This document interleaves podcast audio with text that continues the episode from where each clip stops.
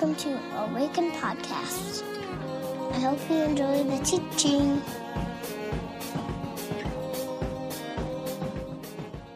We are continuing in Second Corinthians this morning, so if you have your Bibles, open to Second Corinthians chapter 12. Um, and if you are able, stand for the reading of the Word. My Bible now opens to Second Corinthians all the time because we are just here. um,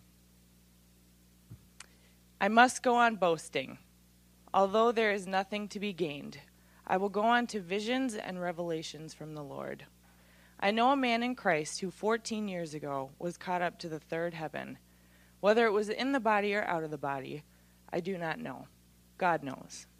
And I know that this man, whether in the body or apart from the body, I do not know, but God knows, was caught up to paradise and heard inexpressible things, things that no one is permitted to tell. I will boast about a man like that, but I will not boast about myself, except about my weaknesses. Even if I should choose to boast, I would not be a fool, because I would be speaking the truth. But I refrain, so that no one will think more of me than is warranted by what I do or say or because of these surpassingly great revelations.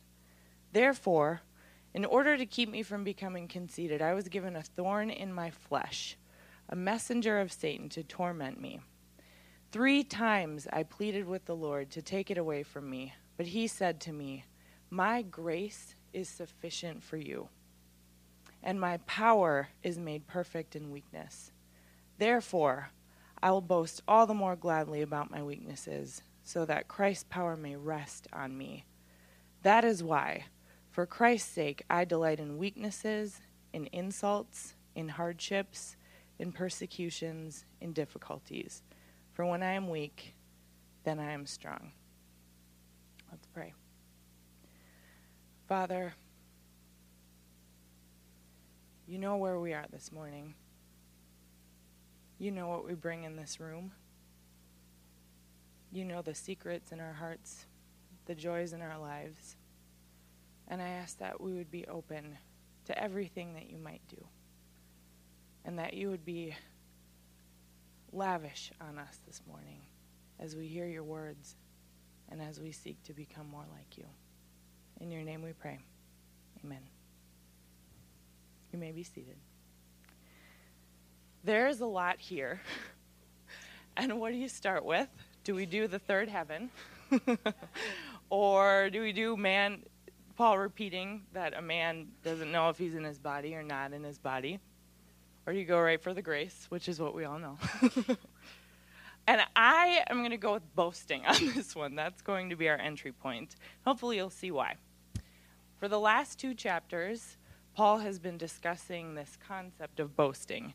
And I don't know about you, but for me, when I hear boasting, it's like not a positive thing. I think of like a guy I went to school with who every time he would raise his hand, it was like he was reading from the dictionary. Like every every time he would think of every single 10 syllable word that he knew and it's like, okay, let's talk normal here. Like no one knows what you're talking about. You probably don't know what you're talking about. And that to me is my perception of boasting. It's pride, it's arrogance, like it, it's gross, and you don't want to be around it, and you don't feel good when you do it, because the Lord knows we've all been there. And so the question is that when Paul uses that word, and when we come to it with those, I guess, presumptions, the question is is it us that has the misconception of it, or is Paul actually doing it? So usually, like a good trick is you look and see how the author is using it in other places.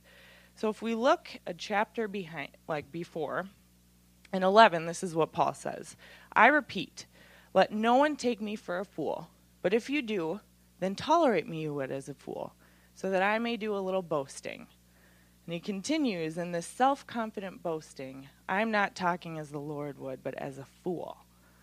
So he's equating boasting with foolishness like fully aware of the implication of it. And he continues, and as he goes through his credentials and his list, he says, Whatever anyone else dares to boast about, I'm speaking as a fool. I also dare to boast about. Are they Hebrews? So am I. Are they Israelites? So am I. Are they Abraham's descendants? So am I. Are they servants of Christ? I'm out of my mind to be talking like this. Like parentheses.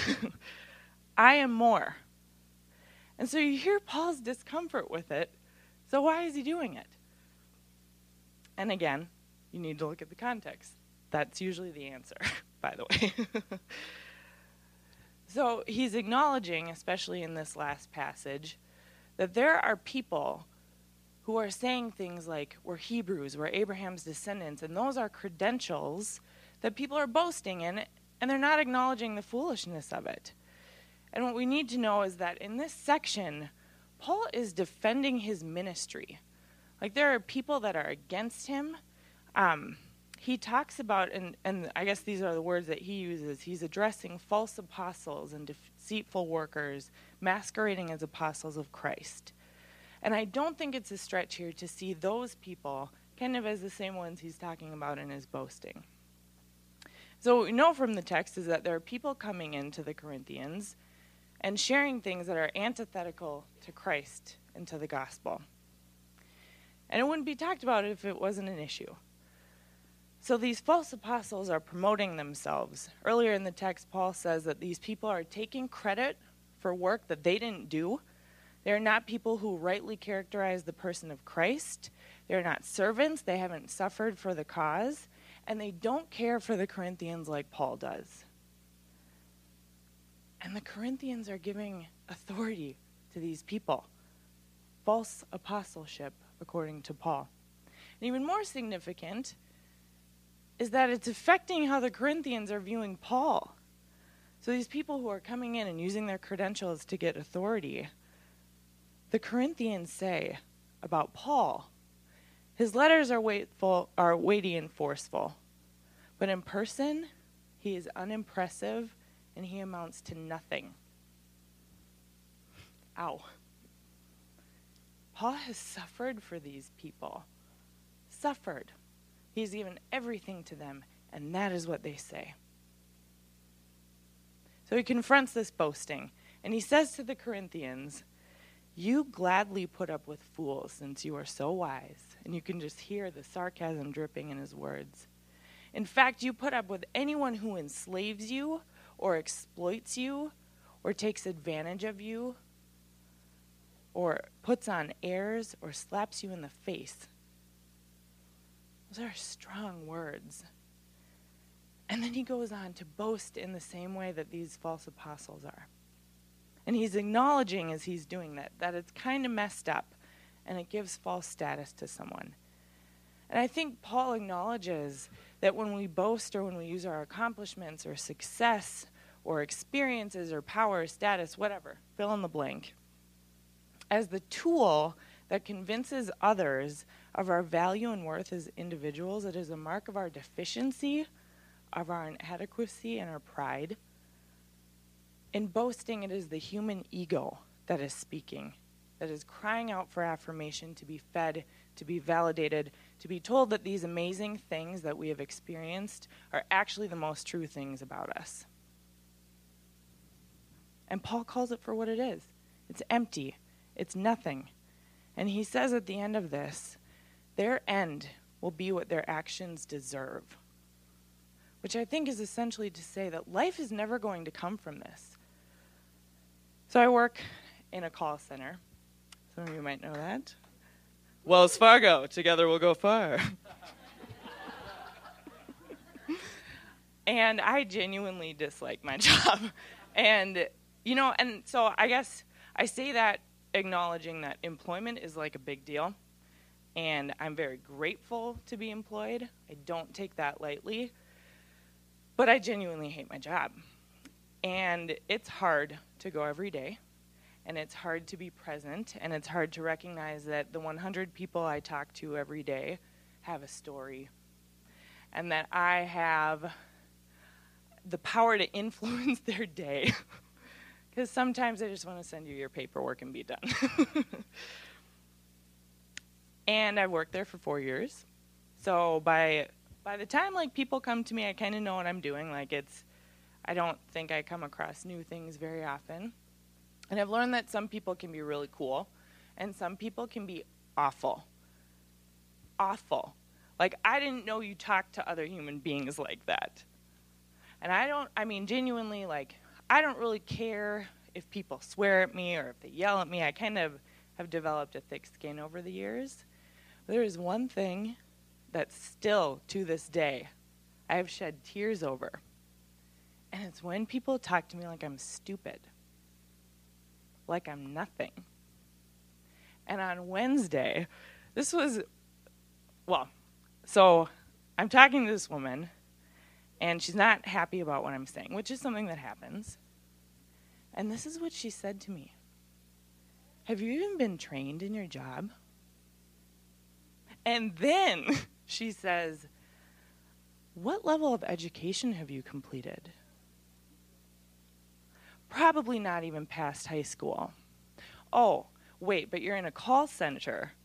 So you probably have a high school degree, but barely. I am in that moment right now. And you guys, it was crazy because my impulse, like before I even took a breath, was like, oh no. I am in a master's program and I have worked here for four years, which actually might not be a badge of honor. but still, she was routed to the wrong queue. I work with complicated plans. She shouldn't have even been talking to me. She was lucky to talk to me.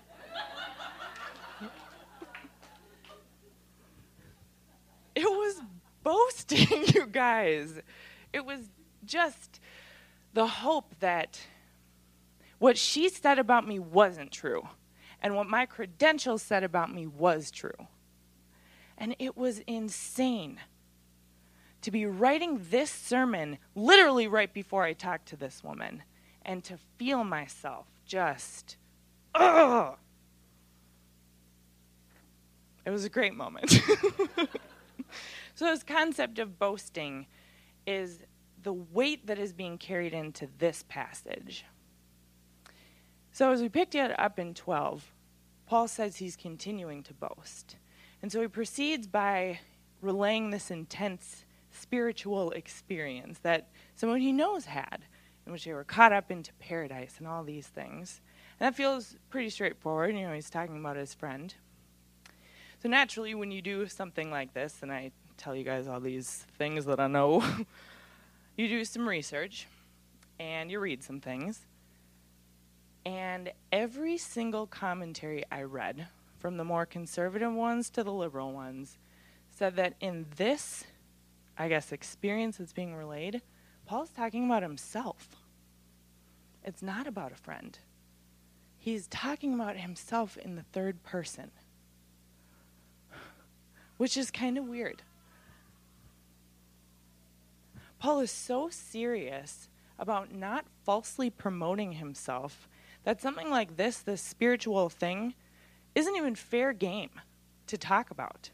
And part of it, what commentators say, is that it's part of the rabbinic tradition that he is a part of, where when you receive a personal revelation that does not, I guess, serve to edify the community, you don't share it. You don't talk about it publicly. What he acknowledges, and within the text itself, he says that he speaks like this so that the extraordinary nature of the revelation that he was given did not taint the way the Corinthians see him.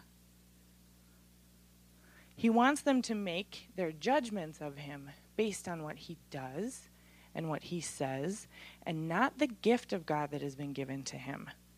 It has nothing to do with Paul's status. And so, everything that we've said about boasting and proving ourselves and compensating, in my experience, I think is even more elevated when you get into religious circles. Can I get an amen? I don't I hope I'm not alone in that.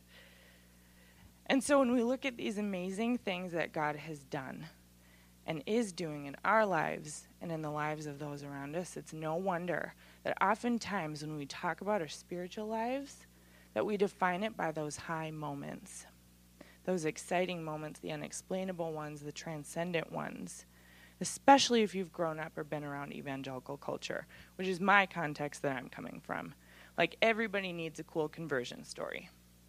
And honestly, the history of the evangelical moment, movement, it was marked by dramatic, intense conversion experiences in which God's power is on display. And now that's not a bad thing. Please don't hear that that is something that is not to be boasted in, to be very honest. And Paul even says, you're allowed to boast in these things because they're true. You're allowed to. However, the nature of these spiritual things are not about the recipient. And I think sometimes that human tendency to boast and to wear these things as their identity makes us think that it's actually about us, that it is about the recipient, that we heard right or that we listened right, and that God gave it to us. But actually, it's about God. So, whether or not these intense or dramatic things have happened to you in your walk with God, what I want to say is that it means nothing in respect to your qualification to be a child of God, to belong to God, to be in the fold of God, and to be adopted as the sons and daughters of God. Adopted. Adopted means that you're chosen. And again, I will repeat myself. It is not to say that those stories that we may or may not have are not brilliant things that are something to be worn well. But the distinction I'm trying to make is that when we use these moments to base our identity, our worth, our validation, our credential, and our relationship with God on solely those things, it can become problematic. Because if you do that, then the opposite is true as well. So if bad things happen, or hardships, or God's silence, or what seems to be God's inaction at times, that means they're fair game to define you as well. So, what do you do with the hard things and the suffering and the failure? How do you hold those? Paul says you boast in them, which kind of throws a wrench in things and contradicts everything. he says you boast in them, you boast in your weakness. Later in chapter 11, Paul goes through this whole list of suffering and awful things that have happened to him. And keep in mind, this is something that's been repeated through this entire, I guess, series in Second Corinthians that, like, suffering, when you experience hardship, that means God's against you. That means that there's, like, personal failure involved. It is not something to be worn as a badge of honor. Hi, Emily. Sorry. I lost my place. It's not something to be a badge of honor. And so Paul begins to talk about this thorn in his flesh that he's been given to keep him from becoming conceited. There's a lot of guesswork around what this thorn might be, but I don't think it really matters. I think the point is is that something hurts. And I want you to think about the imagery of a thorn in your flesh. So if you're like me, feel free to close your eyes. This sharp piece that seems to be totally other from you at times, outside of you, is embedded in your flesh, almost like it's a part of you. Imagine what it feels like that pestering, dull pain. It's distracting like no matter how hard you try to focus on something else, the task you're doing, a person that you're talking to, you feel it. You sense its presence. It might be messy and infected. It is weakness. The Greek word for weakness that's translated as that in this passage is up there, and I'm not going to say it, but I could, so it's a big deal. This is the range of meaning of this word want of strength, weakness, infirmity. Of the body, its native weakness and frailty. Feebleness of health or sickness that includes of the soul. Sickness of the soul. Want of strength, or I'll say an inability to understand a thing, to do things great and glorious, an inability to restrain corrupt desires, an inability to bear trials and troubles. So, really, pretty encompassing of most things.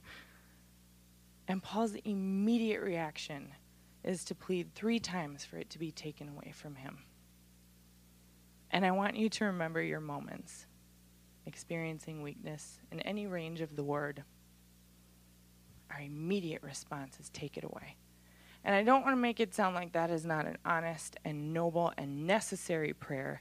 I fully believe in the deliverance of God. But today I don't think that's the point or what Paul is trying to say or communicate in this part. God responds to Paul My grace is sufficient for you, for my power is made perfect in weakness. That word perfect, I think when we hear it, we think of moral perfection. We think of never screwing up. But the, so it's teleos, and the I guess the force behind it is that it's a sense of completeness or fullness or being brought to maturity. So my power is made complete in your weakness. For me, when I have thought of this verse, I think of like these moments of me doing something stupid and like being zapped by Christ's power and my weakness dissipating, like never to be dealt with again. And I don't think that's true. I think this is a picture of, our po- of God's power and our weaknesses being held together in tension at the same time. Both of these things being pre- present. And that's a nice thought. But what does that mean? What, in the context of Christ's grace, does it actually look like for our weakness and his power to go together? Because that is what Paul is saying. That there is this union of my power and your weakness and you find it in grace. And here's what I think I think it's spiritual maturity. And what I mean by that is that the journey that God takes us on and this process of growing more into the person that we've been created to be is spiritual maturity. And I read a book about this, talking about spiritual maturity and how it works and how the person is formed and how we're transformed.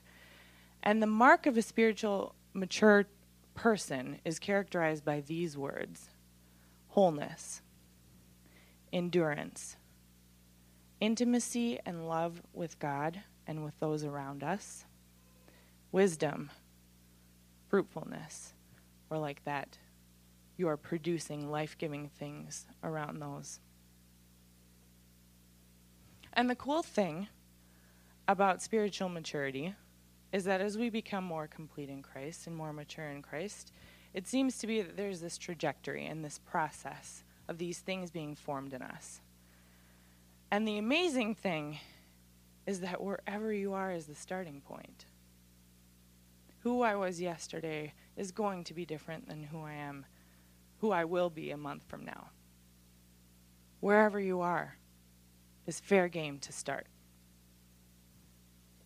And the other cool thing is that the trajectory is not linear. It's not a constant forward motion, a constant making of right decisions all the time.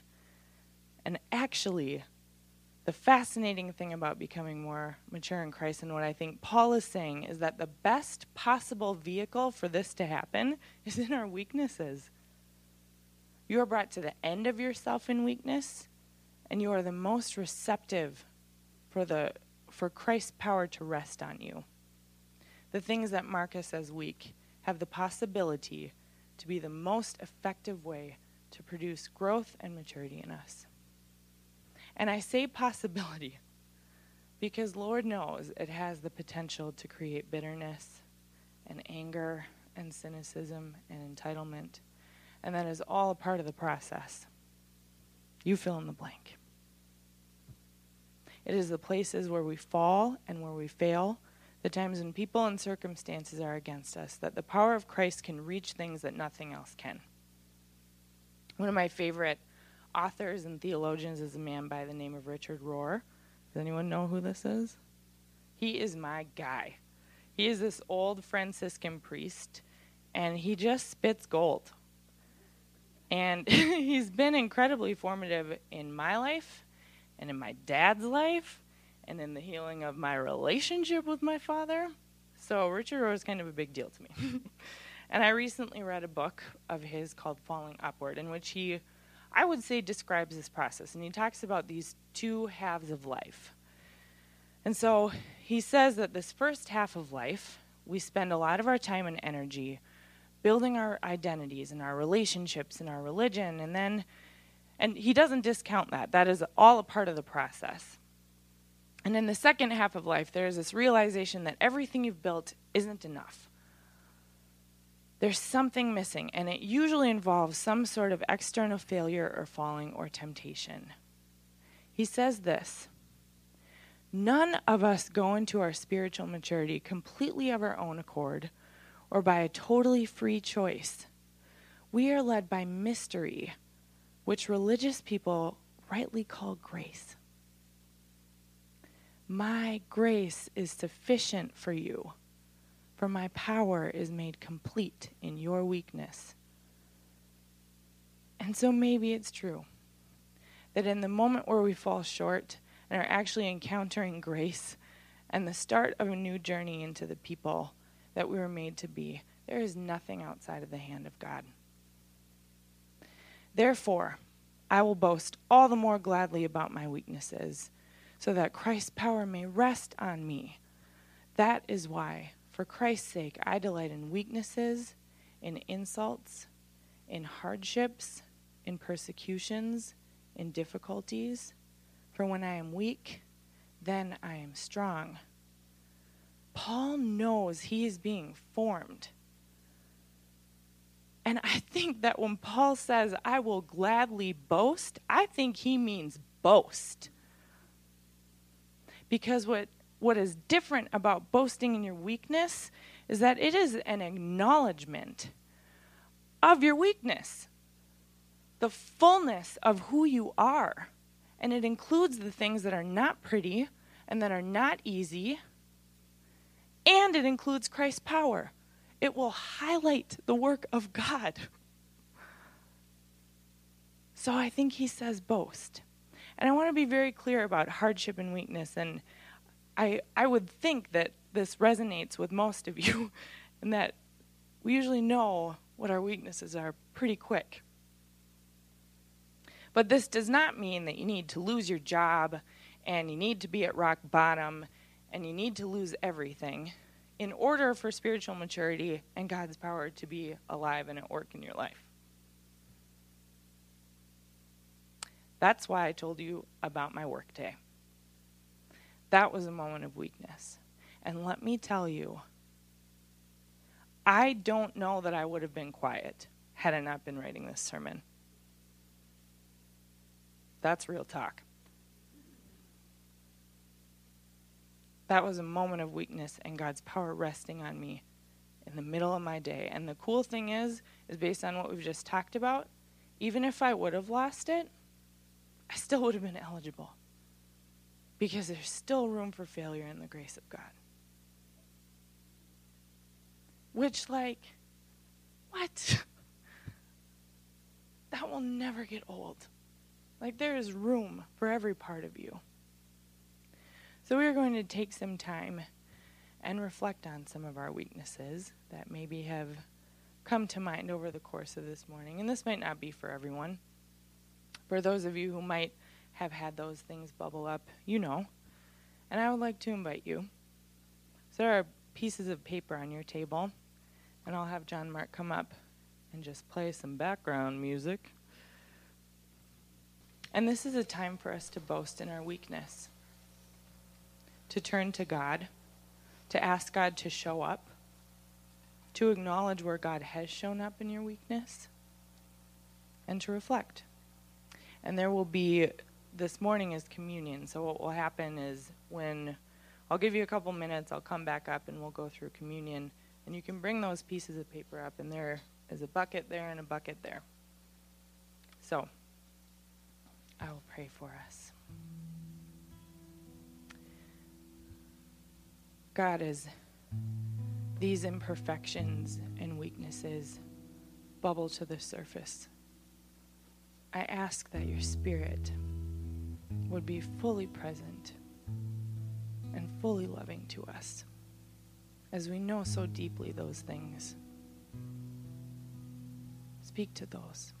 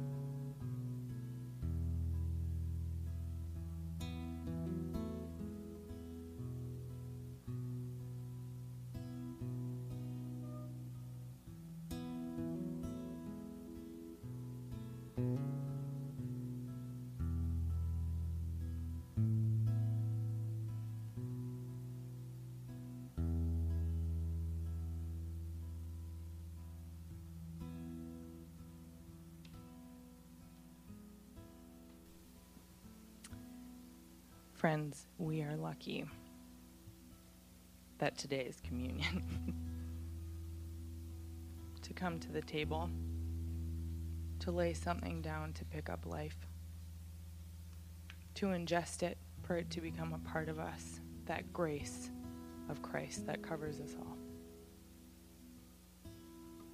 At Awaken, if you consider yourself a follower of Jesus, you are more than welcome to come to the table you want to be someone who does and hasn't made that first step, you are welcome.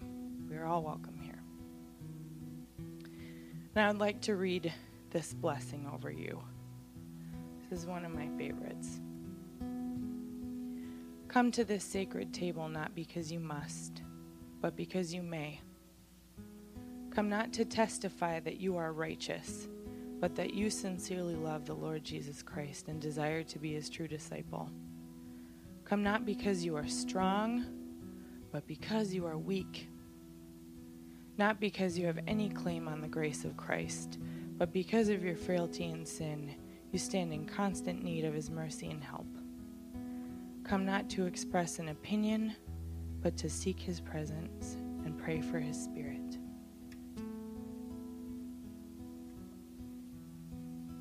this is a symbol of the things that we hold that mark us as weak, and that the power of God will rest on. Go in God's power this week.